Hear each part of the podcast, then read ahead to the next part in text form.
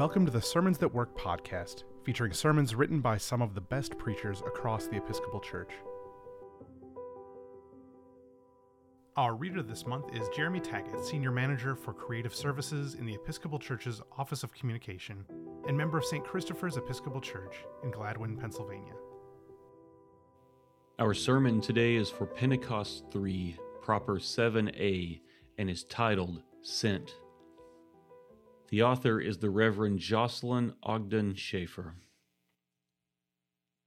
In today's gospel, the tail end of a commencement speech of sorts, Jesus prepares his 12 closest followers for their first mission apart from him. They are to demonstrate what God's kingdom looks like, interrupting life as they knew it with new possibilities for healing, wholeness, truth telling, and repaired relationships. Earlier in the chapter, Jesus empowered them to do the things Jesus does cast out demons, heal people with every kind of sickness, teach about God's ways. It's a small miracle that Jesus trusts them with such spiritual authority so early in their understanding of who he really is. This miracle of Jesus' confidence in his 12 bumbling disciples offers us hope we too struggle to comprehend Jesus' power and keep the faith, as presiding Bishop Curry frequently reminds us.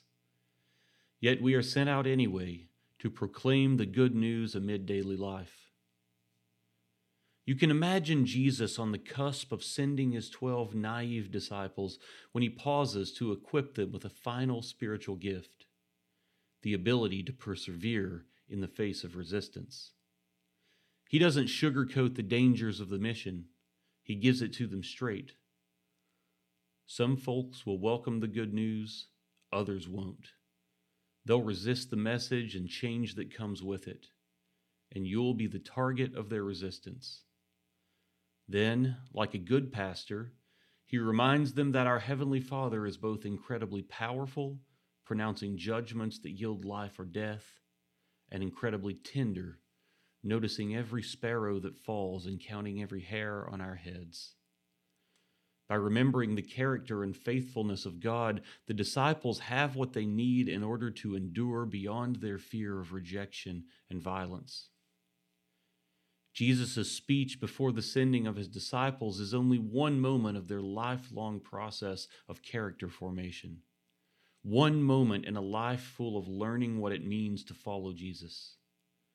Jesus shows the 12 who they truly are children of God, what they are capable of when they are aligned with God's grace, healing others and reconciling communities, and how to hold on to that truth even when the going gets tough by remembering God's character, God's faithfulness, God's goodness.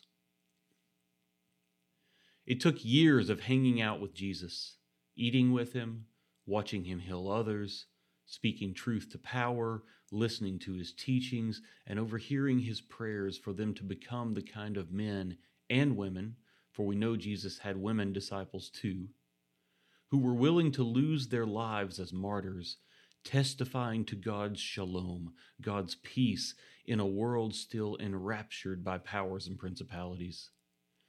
Christian identity and character formation are lifelong processes.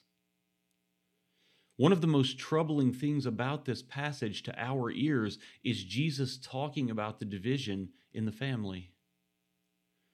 We tend to idealize the nuclear family in our culture and thus often idolize it. Many of us downplay family conflict. We're embarrassed by it. Admitting that our families are imperfect can feel sacrilegious. At the same time, having a difficult childhood seems to be a cultural norm rather than an exception. Psychologists tell us that a key developmental task for young adulthood is differentiating from one's families of origin.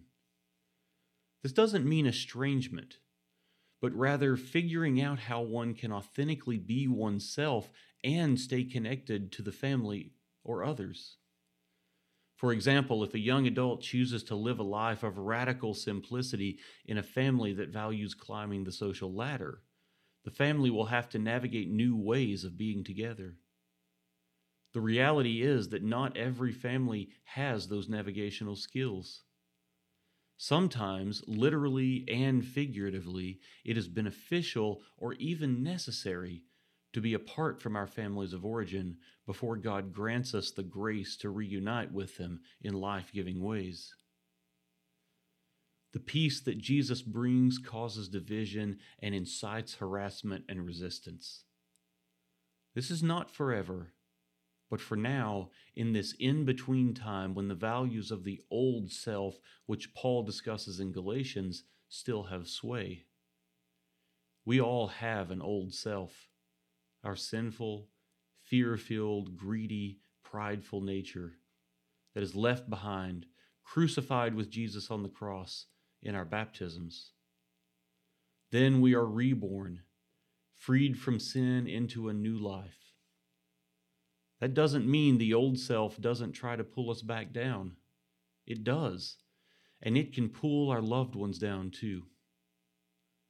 As Jesus equipped the first disciples long ago, so today he equips us with the power of the Holy Spirit to confront the death dealing ways of the old self and participate in Christ's triumph over them.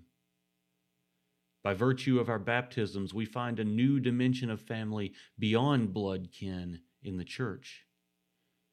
There, we learn Sunday by Sunday about forgiveness, being released from what enslaves us, so that we can move joyfully into God's future.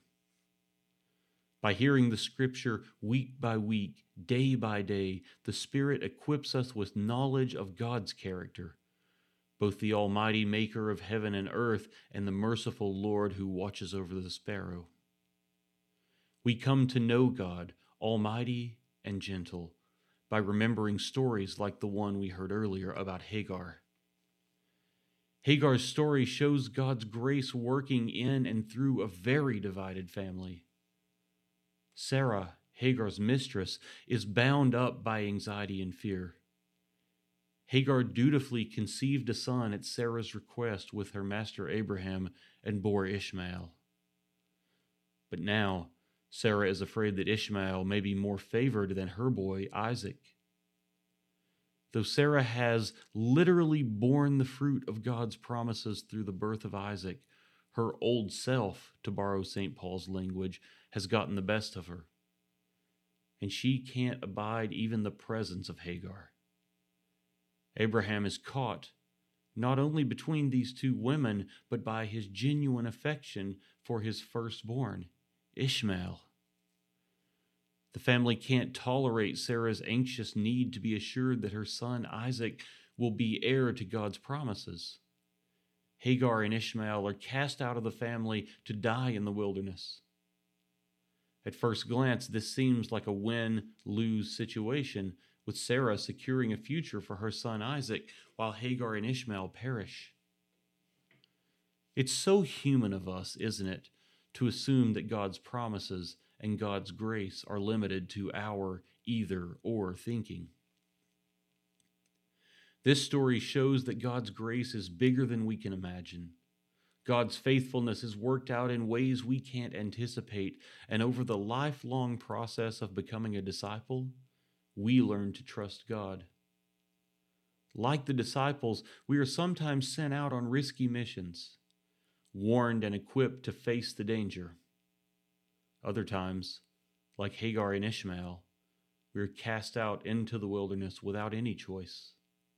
But even there, we discover God's grace goes before us. We learn to respond to division, harassment, even estrangement, with greater patience and confidence, trusting that in the long game, in the end time, and often before, God's mission of reconciliation of the old self and the new self, of Sarah and Hagar, of Isaac and Ishmael, of families divided by politics or money or jealousy or addiction will be accomplished. Amen. Sermons That Work is an offering of the Episcopal Church's Office of Communication. For more free resources, including sermons, Bible studies, bulletin inserts, and more, visit episcopalchurch.org/sermons. We would love it if you'd rate, review, and subscribe to our podcast on your favorite podcasting platform. And while you're at it, share it with a friend.